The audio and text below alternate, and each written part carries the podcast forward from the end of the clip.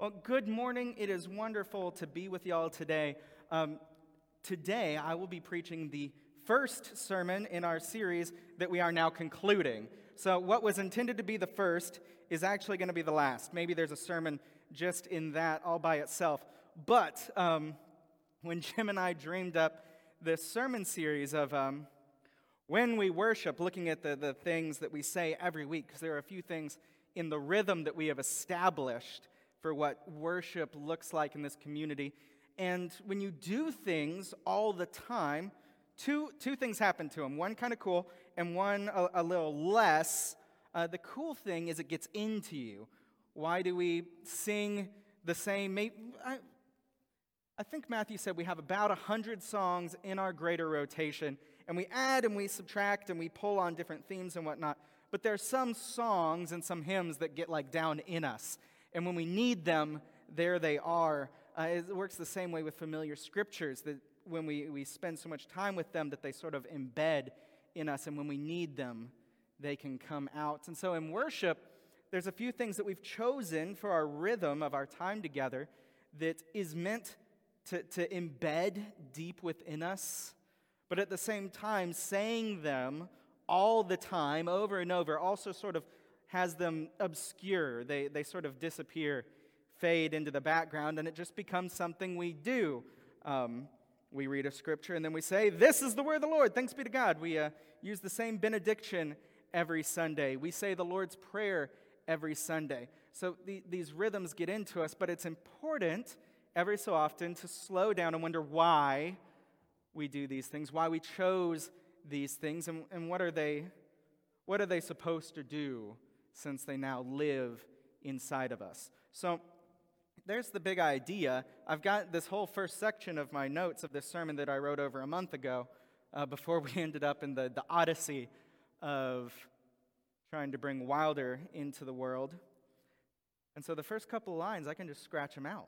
Um, something neat about what it means to be Towne View is revealed in these four things that we say every week when we worship and also reveals something just quickly I want to share with you about our denomination and what it sort of means to be Baptist. Uh, one of the things that is central to being a Baptist in a Baptist church is that there's no one telling us how to worship. The things that we read and hear, the things that we pray and hear, the sermons, there's no one telling us what to do. No one told us what songs to sing today, what scripture to use, or what I should be preaching on. We do participate in, as Towne View, we have chosen to participate in a rhythm with the rest of the church uh, globally that sort of gets us through the Bible once every three years. But the, the little stuff, the day to day, that's that's us. That's us as a community. Part of what it means to be Baptist is everyone has one vote. I have one vote. You have one vote. There's no hierarchy in our structure, and that's true denominationally as well. We don't have a bishop. We don't have a pope. There's no one saying you must say the Lord's Prayer or it is not a service. And there's no one saying you must take communion once a month or once a quarter or every Sunday. We make these decisions based on how we feel the Spirit is leading us. And so we've chosen these four things that we pull on every week. So today we're going to look at the, the first thing that we always all say together in worship.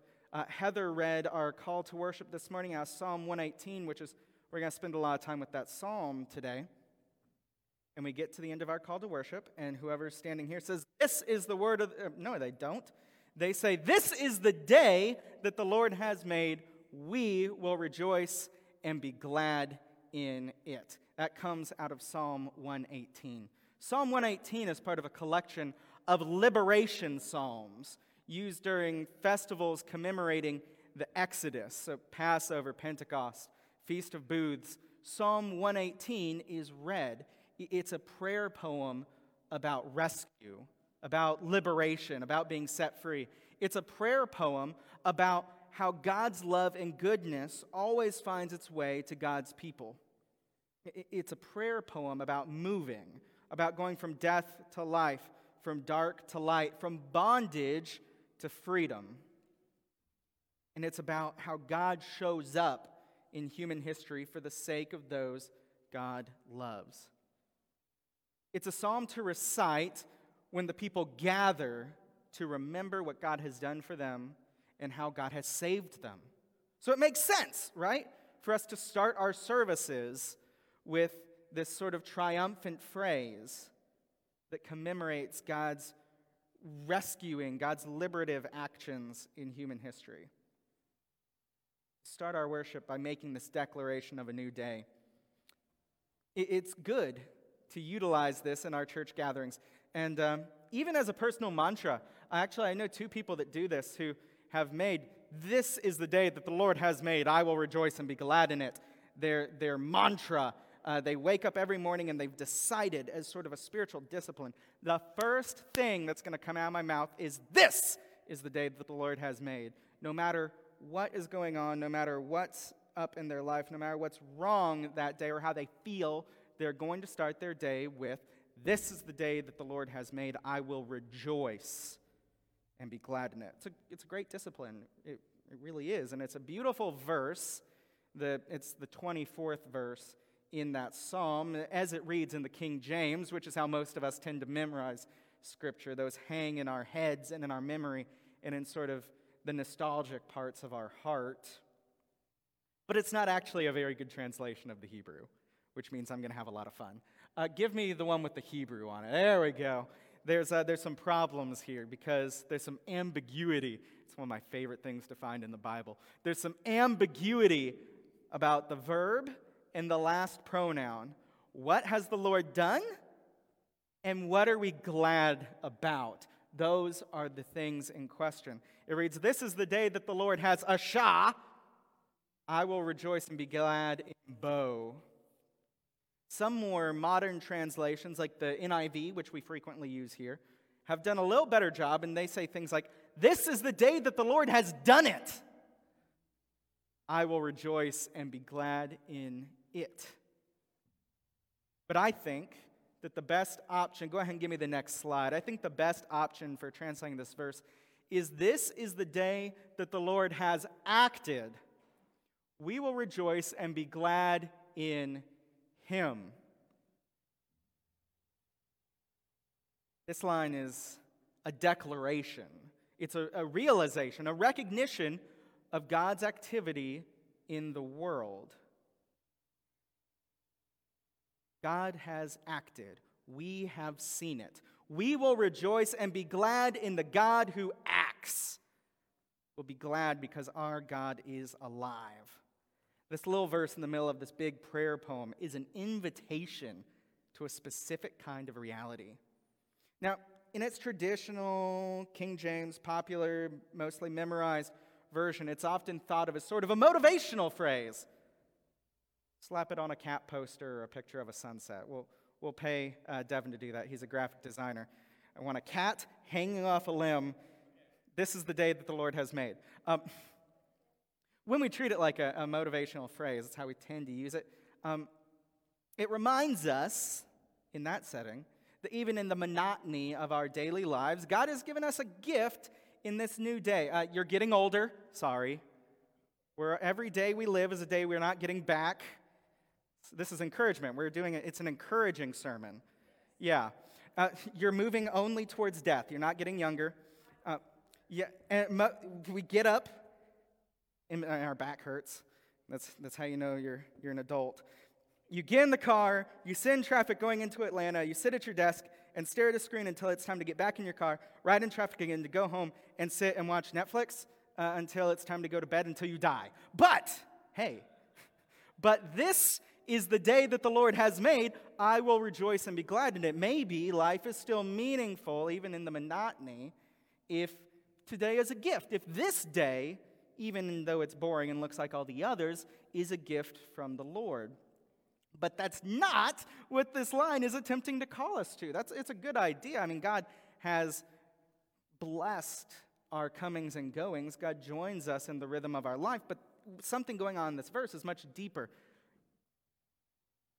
The, uh, this is the day that the Lord has made sort of falls into the trap of many verses that are popular in the American church.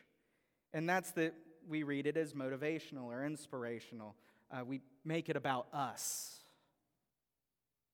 When what is so exciting and captivating and beautiful and powerful and animating about this verse is what it says about God.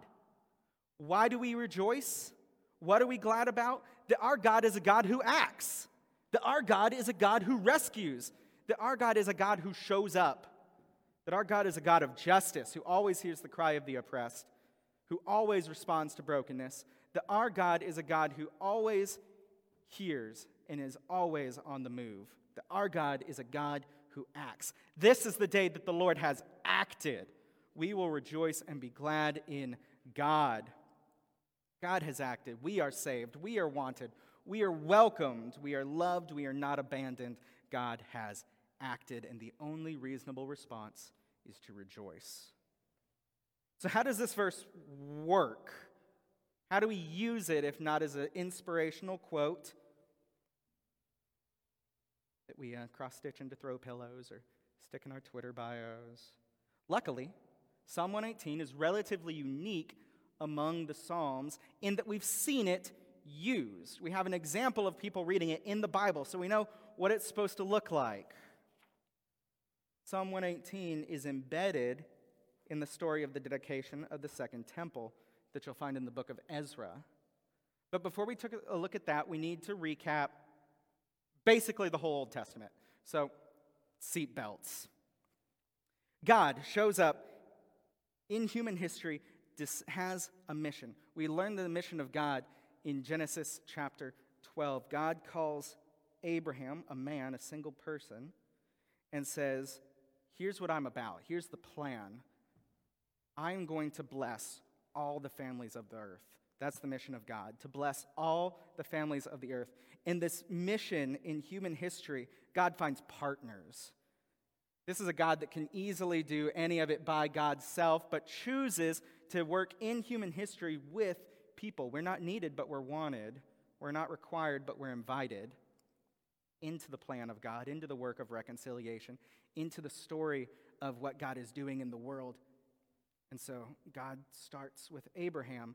Through you, I will bless all the families of the earth. This invitation, this hospitality, this thing that God is doing starts with just a man, it expands to his family, and then to a whole people group. God chooses a people. And he makes them promises. The, the redemptive history of the Bible sort of picks up at the Exodus. The people of God are liberated from their oppressors. God calls them out into the wilderness, meets them, and makes a covenant with them. And in that covenant, there are promises. God promises that God is using these people to represent God's self to the whole world, that God will be their king, that God will be with them, first in the tabernacle, then in the, in the temple, in like a real tangible way. Like if you asked anyone in the Old Testament, you go to the Old Testament, you find a God follower, you ask them, Where is God? They will not give you a nice ethereal answer about God is everywhere, or God is in you, or God. No, they'll say an address God lives in the tabernacle, God lives in the temple. God is with them in such a clear and concrete way that they have like this spatial idea of where they can go and always find God. God promises to be with them. And God promises that through this story that God's telling with the people of Israel, that God is going to draw all of humanity to God's self. So, how do the people of God do in living up to the call to represent God to the world? They're terrible at it. It's, uh, it's sort of a story of failure. The rescued slaves start enslaving the people around them. Those who cried out and were rescued from their oppressors become oppressors themselves. Through idolatry and injustice, the people of God fail their calling, and the answer is exile. They lose it all the kingdom, the temple, the king, it's gone. The Davidic king, the line is ended. And they sit in a foreign land. And remember, when, think about understanding that God is in a, God is in a place. Try not to get too into the idea that coffee is representing God right now. That's, I've, I've been accused before. Um, so if you know that God is in a place and then you are taken far away from that place, like that means something. When, when your God has a geographical location, exile is a really, really big deal. And so the people find themselves imprisoned again, captive again, oppressed again, strangers in a strange land again in exile. But the dreams of the prophets find them. God, even though they think God is at a distance, God draws near through the voices of the prophets who start to make new promises to the people of God. Let's get Isaiah 2 up on the screen. That should be our next slide. In the last days, the mountain of the Lord's temple will be established as the highest of the mountains. It will be exalted above the hills, and all nations will stream to it. The promise is coming back. Everyone is going to get on board with this. Many people will come and say, Come, let us go to the mountain of the Lord, to the temple of the God of Jacob, and he will teach us his ways so that we, we may walk in his path. The law, the, the goodness of God, the redemptive way to live in the world, will go out from Zion, and the word of the Lord from Jerusalem. He will judge between the nations and settle disputes for many people. God will be king. They will beat their swords into plowshares and their spears into pruning hooks. Nation will not take up sword against nation, and they will not stay for war anymore. Give me Isaiah 40, more promises. Yeah, jump to the next slide with words for me. Comfort, comfort my people, says your God. Speak tenderly to Jerusalem and proclaim to her that her hard service has been completed, that her sins have been paid for, that she has received from the Lord's hand double for all her sins. There are promises being made to the people. We're going to get a second chance. The exile will not be the end of the story. And now, here in exile, the people are called by the prophets to get ready. They're going to go back, and soon we're going to go home. We're going to have another shot. We're going to rebuild the temple. We're going to find our messianic king. The nations will come to Jerusalem. God will be king of the world, and there will be peace. We will return, we will rebuild, God will rule, the Messiah will arrive, and the nations will come to the Lord's temple, and God will be their king. Ezra, give me Ezra chapter 1. The first year of Cyrus, the king of Persia, in order to fulfill the word of the Lord spoken to Jeremiah, that's what we read a minute ago, that the service is over, that the labor is done, the exile is going to be concluded. To fulfill what Jeremiah spoke, the Lord moved in the heart of Cyrus, the king of Persia, to make a proclamation throughout his realm and also to put it in writing. That's how you know it's serious. This is what Cyrus, the king of Persia, says The Lord, the God of heaven, has given me all the kingdoms of the earth and has appointed me to build for him a temple in Jerusalem in Judah. Any of his people among you may go to Jerusalem in Judah and build the temple of the Lord, the God of Israel, the God who is in Jerusalem, and may their God be with them. Ezra, uh, maybe you've read Ezra, maybe not. It's a good little book in the middle of the Bible. Um, frequently seen in church for like building campaigns or stewardship campaigns. If you're going to preach a sermon asking for money, you might go to Ezra because it's a story about collecting materials and trying to build something. But I, I think we miss a lot of the nuance here. So, the people are going back. The exile is over. They're going to rebuild the temple and change the world. Enter Zerubbabel. Zerubbabel uh, is a good name. It means planted in Babel. This man of the priestly line, born during the exile, he's got this passion. He wants to reestablish the rhythms of religious life in Jerusalem even in the face of danger. So he sets about collecting supplies, building support, and they start to construct the temple. Give me Ezra 3. That should be the next one in there.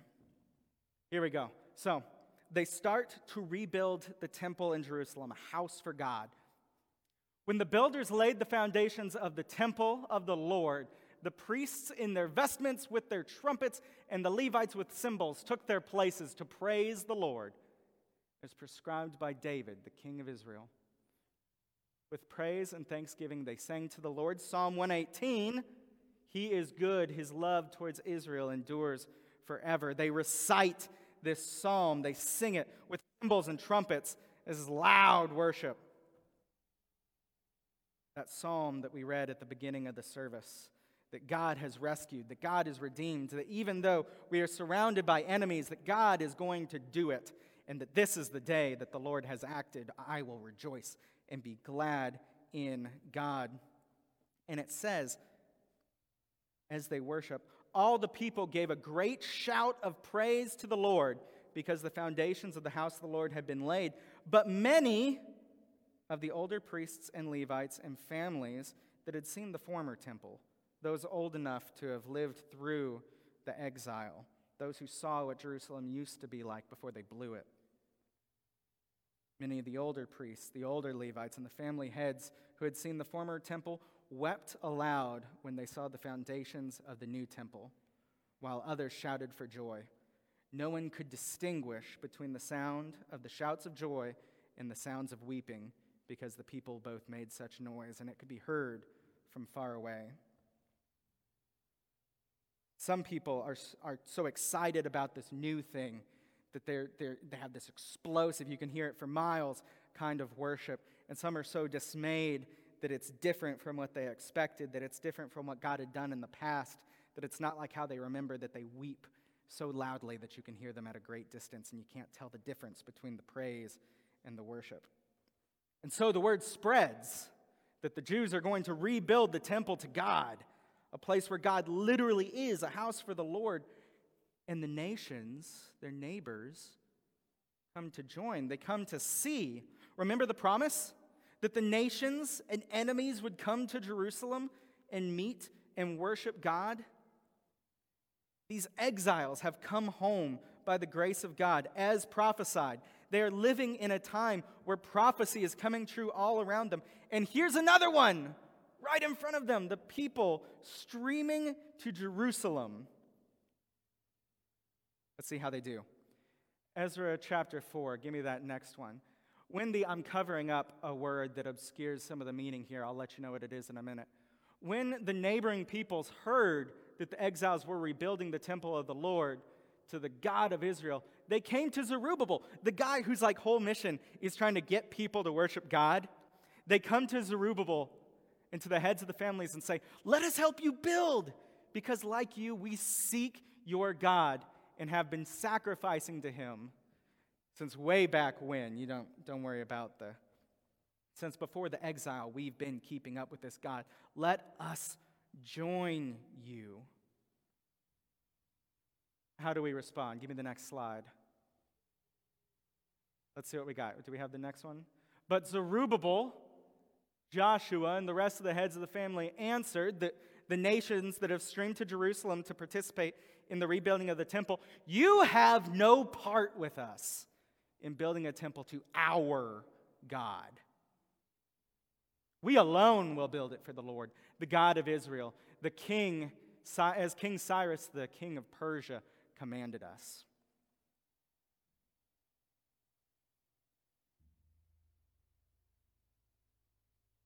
In a time when prophecy is being realized all around them, they miss out on a big one. They, they say no to a revival that's arriving at their doorsteps. Maybe there are some who theorize that maybe this is actually, this could have been the moment, that that could have been like plan A for the arrival of the Messianic King and the reconciliation of all things, that that could have been the start of it, but that they got in the way. You have no part in this story. This is about us. Hmm. And, and that word I covered up, uh, with the, that asterisk there. When the people go back and tell this story, they don't write, our neighbors came. They write, our enemies came. If you're following along in your Bible, like when they go back to tell the story, the people that in, in excitement and joy came to be a part of what God is doing, they become their enemies because of their response. They turn these people away from God and lose them, not only as brothers and sisters in worship, but now their neighbors are their enemies, and they find themselves embroiled in conflict again. And the project stalls. The temple that they're called to build, the temple that they start on, the temple that their neighbors wanted to support them in, sits as foundations for 17 years before more prophets come along. Prophets Zechariah and Haggai are sent to encourage Zerubbabel to finish the work. And in Zechariah chapter uh, 8, verse 9, we see that the work is finished. In Haggai chapter 1, we see the work finished. So it gets done, but the miracle has been rejected. Revival has been turned away. A possible future is traded for echoes of former glory. The work is finished, but the revival never comes. And this temple never really lives up to their expectations for hundreds of years before it again is eventually destroyed in 70 AD by the Romans. They gather. This is the day that the Lord has acted. We will rejoice and be glad in God. And in the next breath, you have no part in this story. These words that we say every week, this is the day that the Lord has made. Let us rejoice and be glad in it. We repeat them so that they get in, so that they soak into our souls, and that they change us.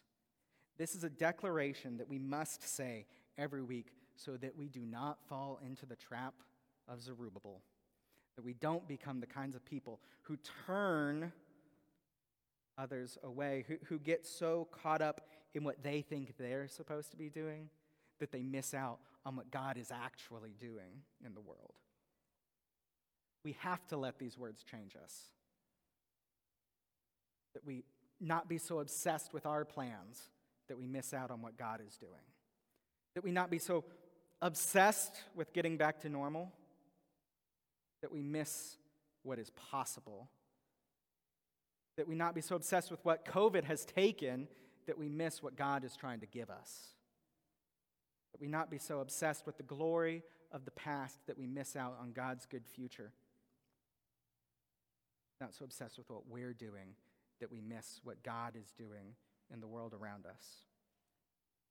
This day, this is the day that the Lord has acted. God is alive. God is on the move. God is up to something. The only response in the invitation to participate in what God is doing is to rejoice. This is the day that the Lord has acted. We will rejoice and be glad in God. Amen. God, we thank you today that you are a God who acts, that you are a God who is present and alive in the world, that you are a God who doesn't need us, but who wants us, who calls us to a new way of being alive that's bigger and better and more, more real, more human than anything we could ever imagine, that you invite us into the way that we're supposed to be. God, we ask for courage. The world is a difficult place to be these days, and unfortunately, we have not many options. So here we are. Church can be a hard place to be.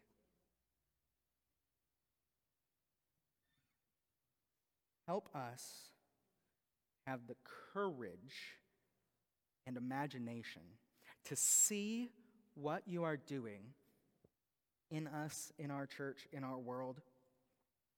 That we would be the kinds of people who would say yes to, to, to you, to what you're offering, to what you're doing. That we would be the kinds of people that say yes to our community, that we would show up as you, you have exampled to us showing up. You were perfectly capable of sitting safe and comfortable enthroned forever, perfectly secure in the heavens, but the, the, Jesus is the proof that you love us as we are, but you love us too much to let us stay that way.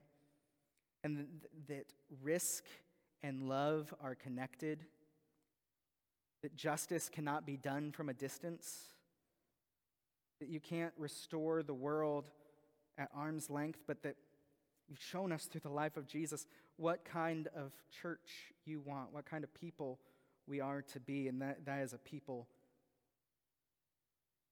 who are following you out into the world. That we seek reconciliation at proximity, that we get close, that we don't cloister in our, our churches and our sanctuaries, but that we are the church regardless of where we are. Give us the courage not to fall into the trap that Zerubbabel stumbled into, to think that this is a story about us. This is a story about you. Help us to keep you first. Help us to seek you first. And as we build, help us to rejoice. Love you and we praise you. In Jesus' name we pray. In just a moment, the band is going to, to close us in worship. This is a chance for, for us to take time to respond because we, we believe that this is a God who is active and alive. Today is the day that the Lord has acted. We will rejoice and be glad in it. There's God has acted and we respond. We believe that here at Towne View. Maybe you've encountered God today in something, in music, in prayer, in sermon, in scripture, maybe in the silence in between. Take a moment and acknowledge that. Maybe God is calling you to make some sort of decision today about something in your life, about something in your life with Him, about uh, maybe you need to take that first step and, and say yes to Jesus. Maybe you need to take the 100th step and say yes to the next thing that Jesus is calling you to. I don't know, but I believe that God is calling all of us. God speaks, we respond. This is the day that the Lord has acted we will rejoice and be glad in this God.